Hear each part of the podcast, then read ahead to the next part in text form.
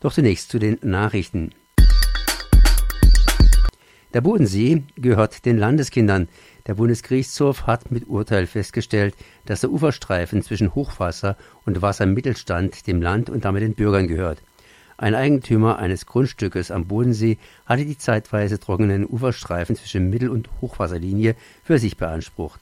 Hintergrund im Jahr 1960 wurde im baden-württembergischen Wassergesetz als Uferlinie der Mittelwasserstand statt des mittleren Hochwasserstands festgelegt.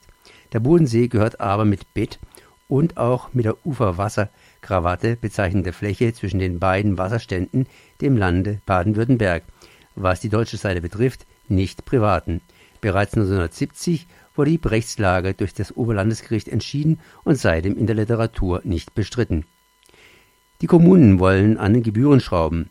Die Prüfungs- und Beratungsgesellschaft AI hat in einer Studie veröffentlicht, dass im Südwesten 60 Prozent der Städte und Gemeinden ab 20.000 Einwohner über Gebühren und Steuern mehr Einnahmen erzielen wollen. Im Mittelpunkt stehen Müllgebühren, Straßenreinigungs- und Parkgebühren. Grund- und Gewerbesteuer sind wesentliche Einnahmequellen der Kommunen. Eine Erhöhung ist jedoch hier nur in wenigen Städten im Ländle angedacht.